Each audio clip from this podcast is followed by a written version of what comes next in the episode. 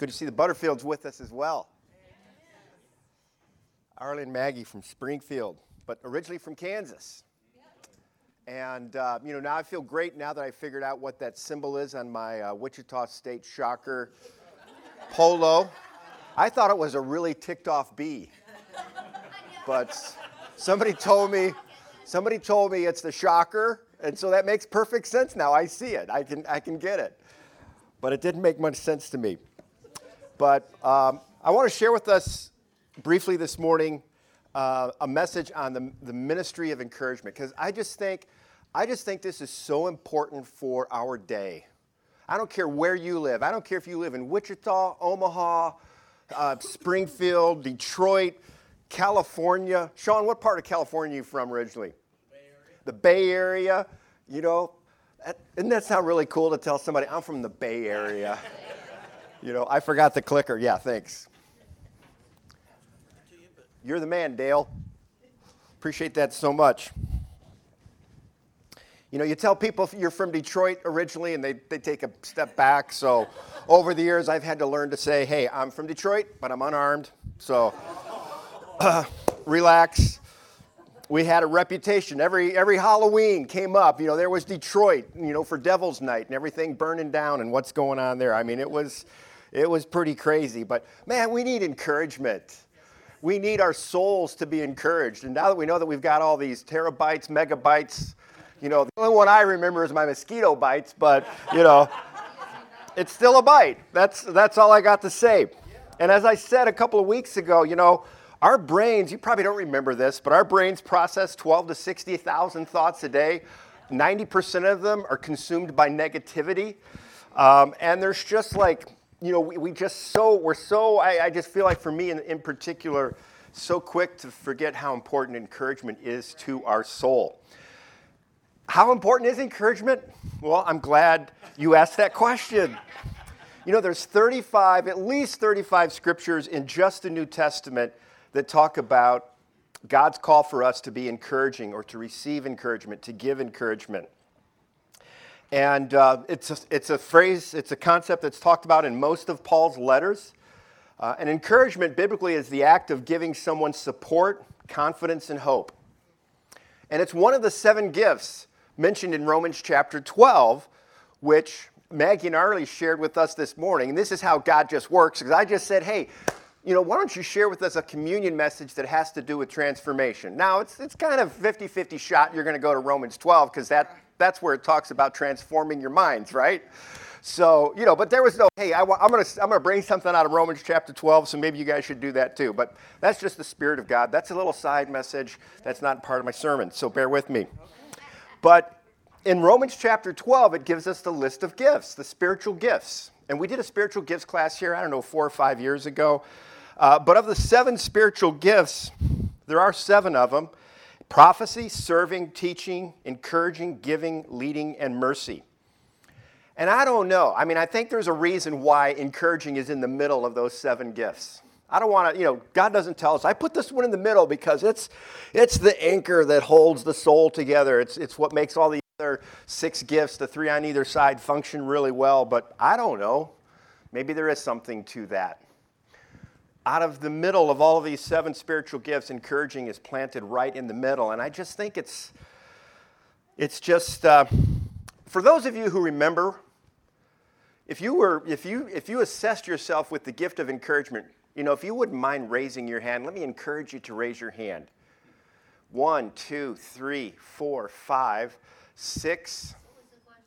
Those of you who, who measured yourself, we took a test and you, you answered some questions uh, as to what spiritual gift you may have dominant in your life. So raise your hand real confidently if you came out as encouragement. So one, two, three, four, five, six, seven, eight. Eight encouragers. Eight people whose primary gift was identified as the gift of encouragement. This gift of supporting confidence and hope. Now, the thing is, as Ken talked about in his message last week, you know, we all, and we know this intuitively, informationally. We've been trained, we've been taught, we read, we get sermons, we, you know, we do lessons, we hear, you know, all kinds of different things. And we know from reading the Word of God on our own that we're called to become more and more like Jesus. Being a disciple of Christ is not a stagnant life. You know, every, every day, every week, every year, you know, we should be measuring and looking more and more into the image of Jesus. And so the thing about Jesus is he embodied all seven of those spiritual gifts in a great way. He wasn't out of balance with just one and said, well, that's just not who I am. No. And Ken talked about this last week too. It's not enough to say, well, that's just the way I am. Well, that's the way you are right now, but that's not ultimately the goal that we should be, you know, striving for and living for in our life. And I think all of us need to embrace this idea of encouragement because I'm telling you, I just feel like encouragement is just so needed in our time. Everything around us is just saturated with discouragement. The bickering and the fighting in our culture and our political world. I mean, you know, I have a, I have a, you know, this is Satan appealing to our base human nature of fear and anxiety and control. That's where we go. That's our default system as human beings when we are stepping outside of the image in which God has created us in. And so we're just saturated with all of this bickering and you know just strong intense negativity. I mean, do you ever feel like I don't know. I appreciate the men and women who serve in our communities whether you're, you know, in, on the city council or the local, you know, I believe there's a lot of really good intending people in that world, in the political world. They desire good things.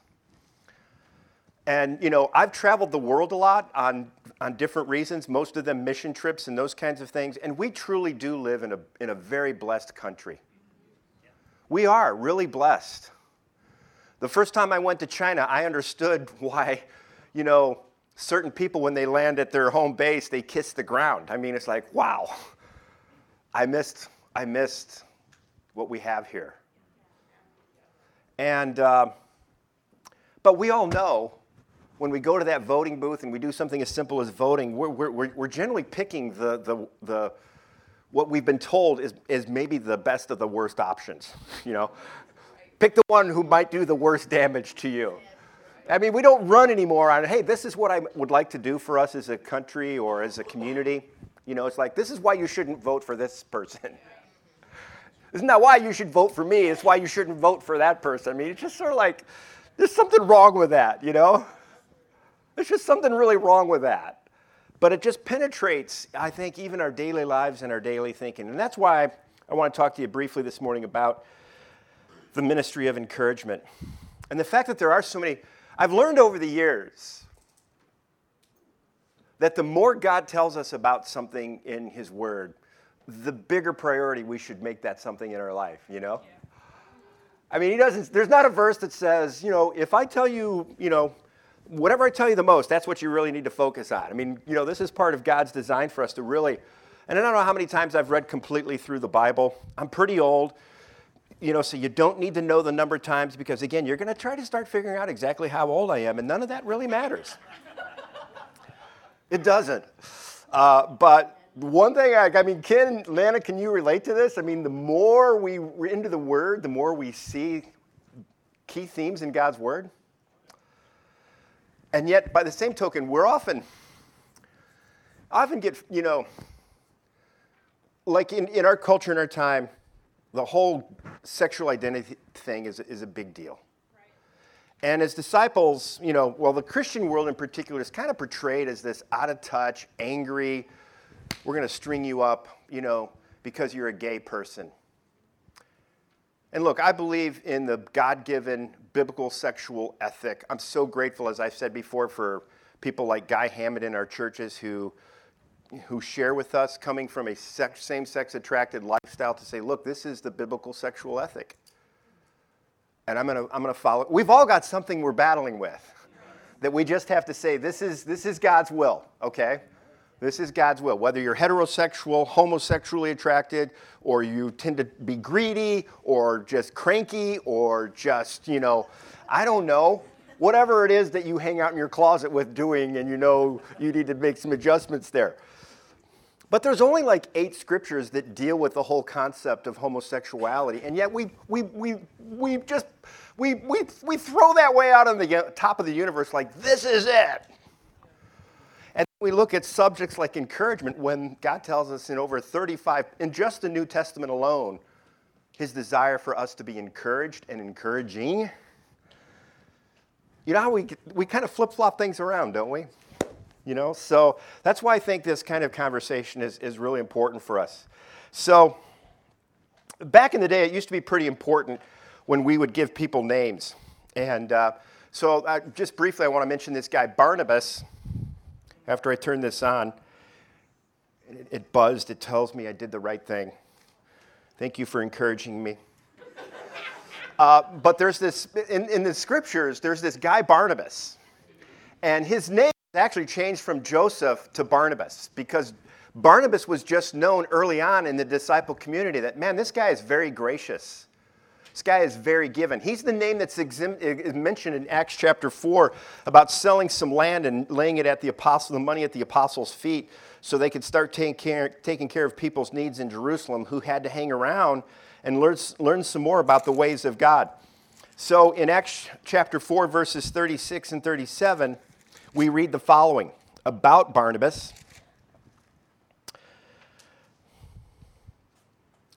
From time to time, those who owned lands or houses sold them, brought the money from the sales, and put it at the apostles' feet, and it was distributed to anyone as he had need. Joseph, in verse 36, a Levite from Cyprus, whom the apostles called Barnabas, which means son of encouragement, sold a field he owned and brought the money and put it at the apostles' feet. So Barnabas is mentioned specifically here because we're going to start hearing about him a lot in the book of Acts going forward and his relationship with Paul and his participation in, in ministry journeys. But Barnabas' name actually means son of encouragement. So, you know, back in the day, it was common for your name to mean something really specific. You know, I just, I, you know, we have our names now. They, we just get people's names, you know, like Arlie. You know, Arlie. What, is there a specific name to the name Arlie? They make it up. Okay. I think Arlie means great coach. Uh, nowadays, it could mean oh bearded one. You know, I'm not sure. Tony. I mean, you know, does Tony have a specific meaning behind that name? Do you know of a specific meaning behind Tony? No. And I'm just Tim. You know, I still wanted to be a Tony or a Jim when I was a kid. You know, we were kids. We all didn't wanted to be a different name, right? We never liked the name that we were given. I couldn't I be a Jim or a Tony? That just sounds so much more. Mm. But Tim, you know, ah. But back in the day, a name meant something. So he was known as the son of encouragement. And what a great name. I mean, he was known as a person for his willingness to seek people out and encourage them in their struggling uh, and the circumstances that they were challenged in. In Acts chapter 14, verse 14, we know that Barnabas was also referred to as an apostle. Apostle just means one who is sent. And then we have the story of Barnabas in Acts chapter 9 when he goes on a journey with Paul. He and Paul are working together. And in Acts uh, chapter 9, verse 26 through 30, when he came to Jerusalem, he tried to join the, apostle, the disciples there, that is Paul, but they were all afraid of him, not believing that he was really a disciple. But Barnabas took Paul and brought him to the apostles. And he told them how Saul, on his journey, well, at that time he's still known as Saul, took him on his journey and he had seen the Lord, and that the Lord had spoken to him, and how in Damascus he had preached fearlessly in the name of Jesus. So Saul stayed with them and moved about freely in Jerusalem, speaking boldly and in the name of the Lord. So this was Barnabas helping Paul get connected to the church in Jerusalem. And why wouldn't they be afraid of Saul? Aka Paul, right? Because he had been participating in arresting and throwing people in prison, men and women and children. And so here was Barnabas acting out on in Paul's behalf and encouraging the church in Jerusalem to embrace him. And then we have the story in Acts chapter 15, many years later, on one of their journeys where Paul and Barnabas had to separate. In Acts chapter 15, we come across the idea of there's this council in Jerusalem, the whole issue of the Gentiles coming into the church now, and they're not circumcised, and what are we going to do with that? And so they had this big meeting in Jerusalem. It was the first conference, if you will, of the disciples. Um, and they've come up with this decision that we're not going to require circumcision, but here's some things we want to encourage the churches to do. Well, in the process of that, Paul is getting ready to go back out And Barnabas says, okay, let's take Mark with us, this, this guy named Mark. But Paul didn't want to take Mark because along the way, Mark had, you know, kind of given the impression that when things got tough, he was going to get going the other way. And so, Paul, maybe Mark had some cowardice that was going on in his life. And we can read uh, down here, oh, where is it? Sometime later in verse 36, Paul said to Barnabas, Let's go back and visit the brothers in all the town. And Barnabas, verse 7, wanted to take John, also known as Mark. But Paul didn't think it wise to take him because he had deserted them in Pamphylia and he had not continued with them in the work. And they had such a sharp disagreement that they parted company. Barnabas took Mark and sailed for Cyprus, but Paul chose Silas and left and commended the brothers to the grace of the Lord. So there's some really specific reasons why we have this unusual little side story in the book of Acts. I think Luke does an amazing job for us to grapple with the reality of our humanity. You know, everything is not blazing roses in the book of Acts. There's a lot of struggles, there's a lot of breakdowns. And even here, something that's so important as the, you know, even the breakdown of two apostles who feel called and are sent together. All right, we're going to have to separate because Barnabas really felt it was important to take John Mark, who we will later learn in the book of Colossians, I think it is, that Mark is actually Barnabas' cousin. But Paul had this thing against Mark. Like, Mark buckles when it gets tough. And here's something else to think about Mark. I'm, I'm convinced of the fact that the, the Mark that we read about here is also the same Mark that we have the Gospel of Mark. It's the same Mark. There's no indication to say it should be another Mark. And if you recall, Mark's Gospel ends with Jesus' arrest, but there being a young man nearby whose coat was grabbed, but he fled naked out of the garden rather than face the persecution that was about to unfold. So, throughout his young life and his middle aged life, Mark had a problem with, you know, running. When things got tough, Mark was going to run.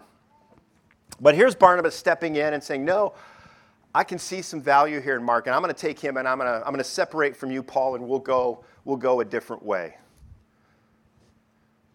Now, the great thing, we're not going to spend time on it this morning, is we know that uh, as the years passed by, Barnabas and Paul restored their relationship. Paul even greatly cries out for Mark in the letter to Timothy many years later. He says, I need Mark. I need you, Timothy. And when you come, bring my scrolls, bring my jacket, you know. But I need Mark. He's valuable to me. So, you know, they worked through it, they got it resolved. But I just want to share with us a couple of things this morning about this ministry of encouragement. The book of Hebrews, it's the one te- uh, book in the New Testament. We don't really have a clue who wrote Hebrews. Well, we have some clues. Some people think it was Paul. But as early as the second century, a guy named Clement thought it was Barnabas, that Barnabas wrote the book of Hebrews because it's got a very Jewish orientation to it. You got to know Jewishness in order to understand the book of Hebrews. Hebrews is all about the great superiority of the covenant relationship that we have as disciples today versus the covenant relationship of the Old Testament. We have a far greater sacrifice. We have a far greater covenant. We have a far greater relationships. We are all now priests. We don't need a high priest. We don't need to make regular sacrifices to have our sins removed. And there's a lot of text within the book of Hebrews itself that say, man, encourage one another. Encourage my soul. Comes through clearly in the book of Hebrews. So I want to suggest to us that, first of all, there's two things. On a big picture basis, there's two things that encouragement does for us. The first one is it breaks barriers. Like we saw briefly in Acts chapter 9, Barnabas helped Paul find acceptance in the church in Jerusalem. He, you know, Paul needed an encourager to step up and say, hey, look, we can trust Paul. This is why I know we can trust Paul. You can trust Paul.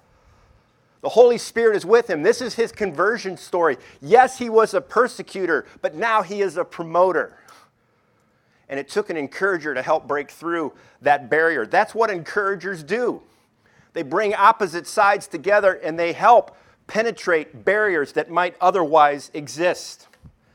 The newly converted Saul of Tarsus was at first denied fellowship with the church in Jerusalem.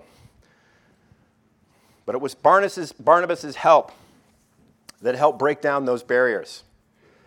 Barnabas also was important in Acts chapter 15 as they were holding that council in Jerusalem in helping the Jewish converts accept the Gentile converts. Barnabas played a key role in breaking through that barrier of the Jewish disciples and the Gentile disciples. There were a lot of cultural, societal things that kept the Jews and the Gentiles, both now believers in Jesus, both being baptized for the forgiveness of sins after repenting and making Jesus the Lord of their life, but they still had to learn how to get along. And it was Barnabas' encouragement lifestyle, his encouragement orientation, that worked on bringing the sides together. You six or seven or eight that raised your hands, our churches really need you. We need to encourage one another. It breaks down a lot of barriers. We need Barnabases in our fellowships to help people of other races, other cultures, other economic classes make it into the church because you know what? Sometimes we're really slow at recognizing the walls we create. We don't intend to. We just don't necessarily go after people that are kind of different than us.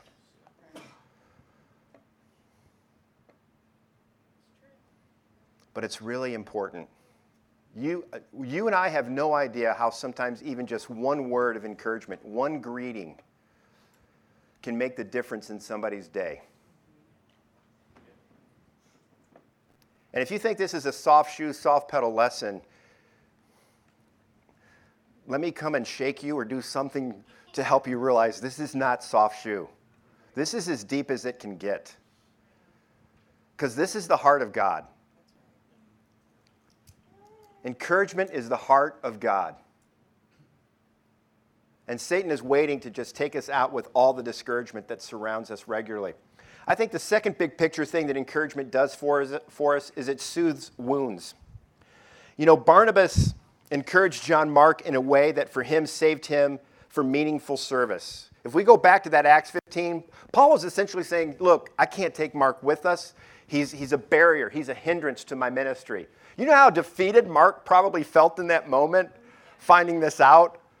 I mean, in a minute, we don't really know. The, the text doesn't give us a whole lot. So I am, you know, kind of filling in some blanks here. But what if, you know, Barnabas shows up to John Mark's house or, you know, the tent wherever he spent, and he's like, Hey, what do you do? Uh, shouldn't you be leaving with Paul? Yeah, well, Paul and I aren't going to travel together. You're, I'm going to take you with me. I'm going to take you with me. I mean, at some point in time, that conversation had to come up or surface somehow. But, you know, here we have Barnabas believing in Mark. He still saw the good that Mark possessed, despite, you know, Mark's, you know, tendency to pull away when things got tough.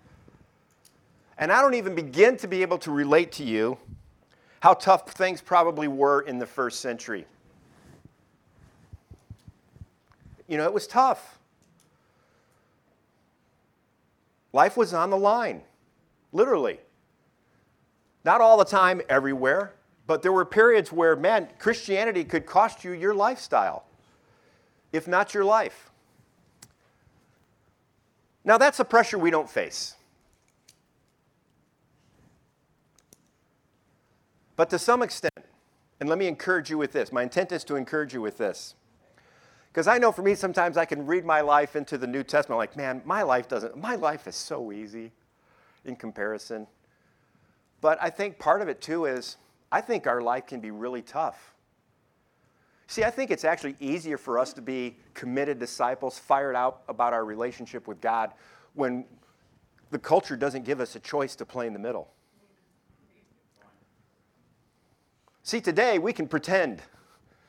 We can do a lot of different things that look good, but yet we can be so, so enamored with the world and the things that are in the world that it actually becomes a little bit hard, maybe sometimes a lot harder for us to live as disciples today versus a culture where it's like, man, you're either in or you're out. There's no gray. you know, there's no black and white. Uh, I mean, there is nothing but black and white in terms of living the life as a disciple. But anyway, so Barnabas continues this conversation with Mark and he encourages Mark, he travels with Mark. We need to be like this with each other too. You know, where we are really just helping each other soothe wounds.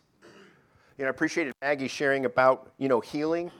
Uh, you know, our, uh, Maggie and Arlie both sharing about in view of God's mercy, you know, in view of God's mercy, just wanting this desire to deal with our hurts, but we need encouragers along the way to help us with that.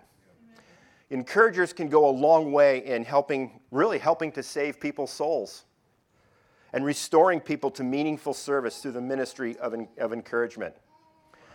And I just want to sum up these two big 5,000 foot points with the fact that the church needs ministry of all the gifts. We need all the gifts at work. But all of us really need to embrace at some level this gift of encouragement. And you encouragers, lead the way for us in this role of encouraging. You know, it doesn't have to be galactically, globally, globulatedly. I'm running out of G words, but you know, it doesn't have to be a huge thing. It can be something small. I was encouraged this morning when Dr. Ringer was trying to get me a bottle of water and I, he took me to the refrigerator. I have never seen a church refrigerator as clean as your refrigerator. It's, it's amazing. I open the one we have in Omaha sometimes, and I'm like, oh, don't let anything jump out and attack me, you know? Nobody really takes responsibility for our fridge in Omaha, but man, I would eat off that refrigerator, you know? it can be something really small that we just, you know, when you pick up your kids this morning in Kingdom Kids, just give your kids' teacher a hug and tell them how much you appreciate their service. They're not in here with you, they're out there trying to manage kids. That's a lot of work. Feed their soul. And when your kid comes home with a little bit of homework, help your kids to do it from the class. You know, your teachers, your kids' teachers here will be really encouraged by that. Just, you know, I love the fact that we have, you know, people stepping up every day and, you know, our worship team getting up and sacrificing their time, practicing regularly. Uh, people that serve, you know, people that usher, people that clean the building. The building is so clean. I mean, it's just, I think Gita cleans the building, you know. Emily cleans the building. Where is Emily? She's hiding. Oh, she's cleaning. So don't bother her.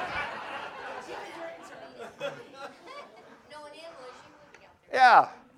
We got to love your church building day coming up. I mean, there's just so many things that, you know, we just need, encouragement. it, it matters. It fuels our souls to keep going when we have encouragement. And just winding down here, Hebrews 3:13 Encourage one another daily, and as long as it is called today, so that none of you may be hardened by sin's deceitfulness. What, that, what God means in this text is when we encourage one another daily, we are highly less likely to be hardened by the deceitfulness of sin. We are highly less likely to embitter, be embittered by the activities of the world around us.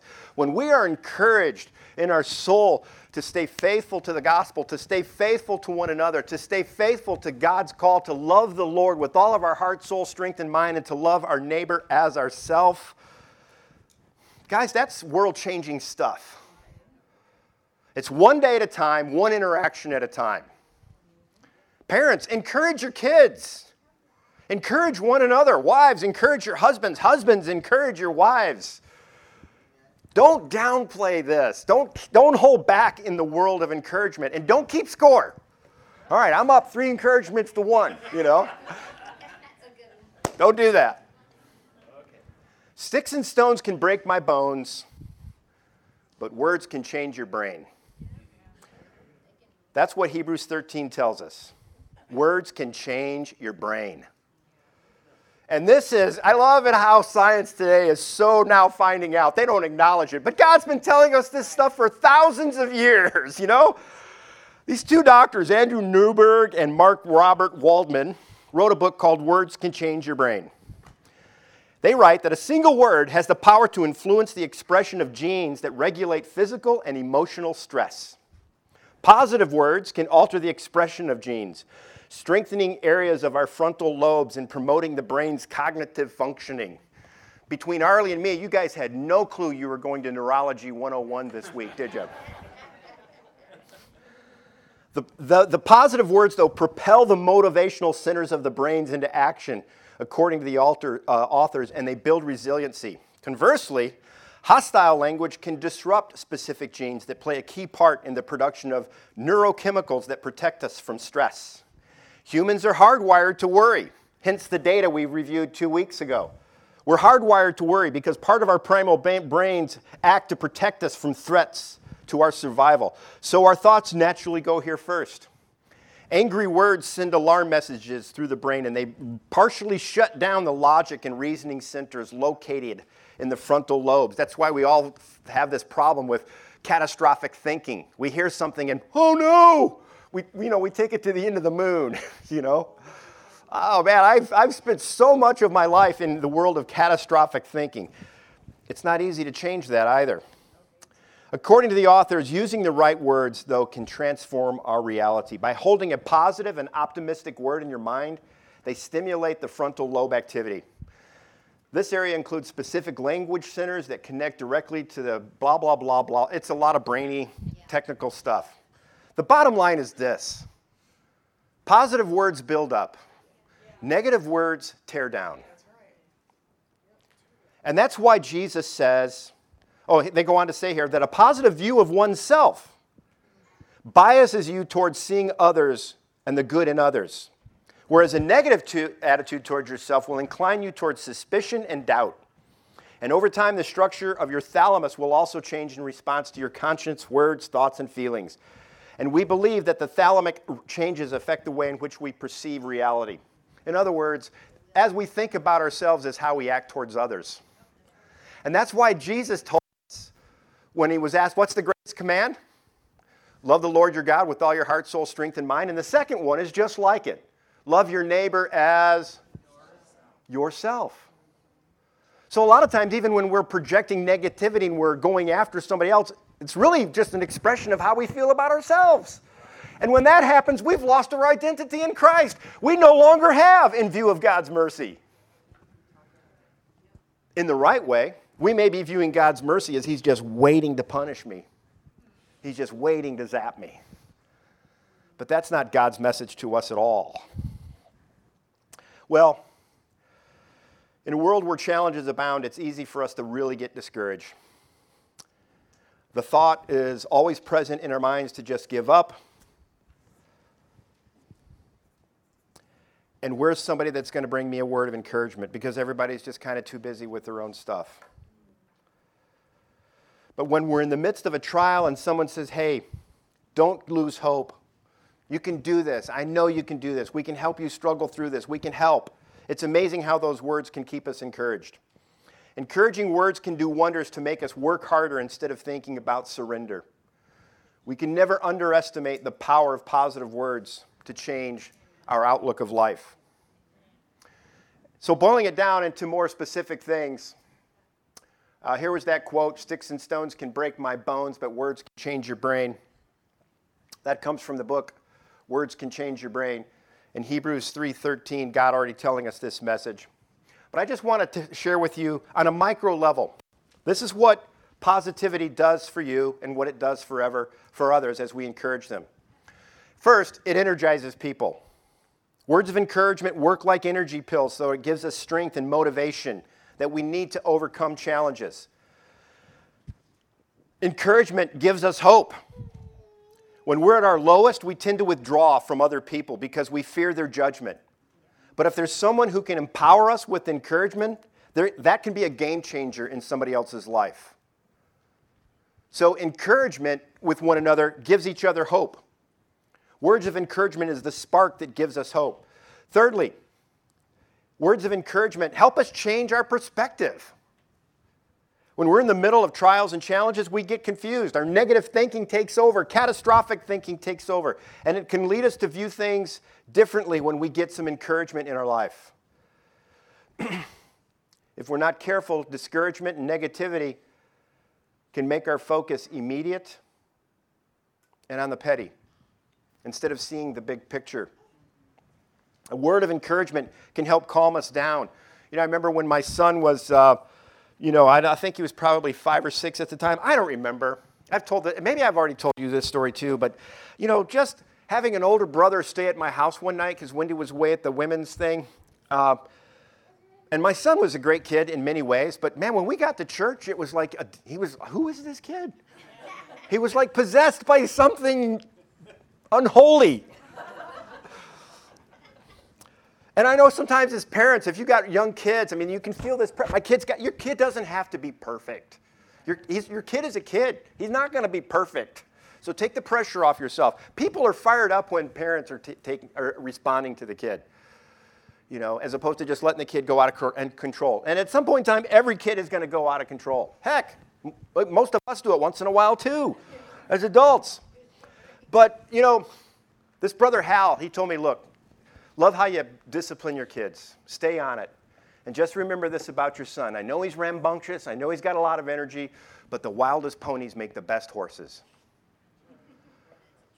And you want to know how important that was to me? He told me that 37 years ago. And I still picture him in my front yard, every six foot four inches of ball headed Hal, telling me that the youngest ponies make the, the best horse, or the wildest ponies make the best horses. And do you know how many times I've shared that with other young men as dads? It was so encouraging. So encouraging. I needed that for, you know, a good couple of years to follow even. I mean, it didn't fix all of the rambunctiousness immediately. But encouragement helps us to change our perspective. Fourthly, encouragement helps us restore confidence it's so important that we infuse one another with confidence. One of the things Paul was often saying is, I'm confident. I'm confident about this. I'm confident about my salvation in Christ. I am confident that Jesus rose from the dead. I am confident of this gospel that you believed in, that I have believed in, and that I teach and I preach everywhere. Encouragement, guys, really builds up and restores our confidence. 1 Thessalonians chapter 5, 11, Paul tells us, God tells us through Paul, encourage one another and build each other up. Encourage one another and build each other up. Say that with me. Encourage one another and build each other up. And lastly, it inspires us to do the hard things and to succeed. Encouragement can be a great motivator. It makes people exert greater effort to accomplish their objectives. It helps us to make people successful. It helps to make people successful in their endeavors. You know, you got somebody encouraged. How many of you ever experienced somebody really encouraging you to get through something hard and something tough? Raise your hand if you've experienced that. Okay, most of you have. Those of you who haven't, I'm sorry. Let's let's help them out. You know, there's probably some tough things. Maybe you maybe we need to share more about some tough things that we're going through. But we need to be encouraging one another. And I'm just going to close with this screen from Proverbs that tells us this is just a handful in the Old Testament of how important encouragement is. An anxious heart weighs a man down, but a kind word cheers him up. The wise in heart, wise in heart, are called discerning, and pleasant words promote instruction. A wise man's heart guides his mouth, and his lips promote instruction. Pleasant words are a honeycomb, sweet to the soul and healing to the bones. Proverbs 18 21. The tongue has the power of life and death. Those who love it will eat its fruit. He who loves a pure heart and whose speech is gracious will have the king for his friend. A word aptly spoken is like apples of gold in settings of silver. Like an earring of a gold of gold or an ornament of fine gold, a wise man's rebuke to a listening ear is a wise man's rebuke. Even rebukes can be encouraging if they're done with the spirit of grace, seasoned with salt, and overflowing with love. It's how Dan, or, or uh, uh, Nathan dealt with David, you know? Let's be encouraging. Let's commit to being encouraging people. Let's encourage one another's soul. Find somebody today. Somebody. I don't care if, it's, if it has to start with, boy, I really like your shoes. Those are so nice.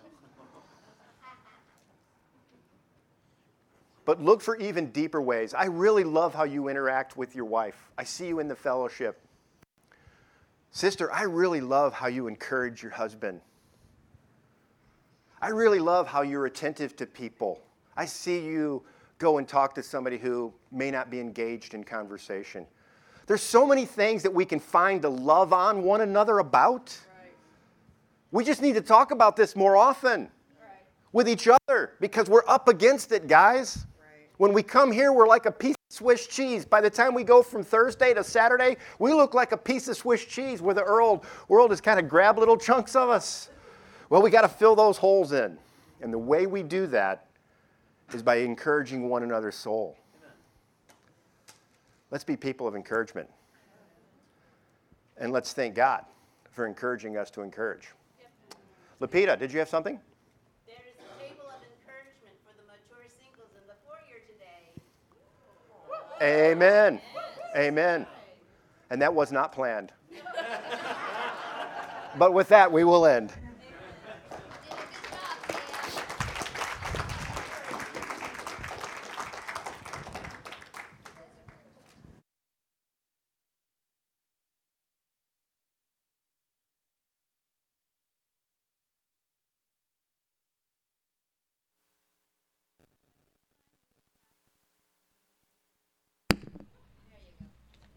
At this time, we will pass the baskets for contribution and donations to benevolence. You can also give online, or there is a collection box right outside in the hallway in the foyer. I want to thank Tim for giving such an encouraging message about encouragement.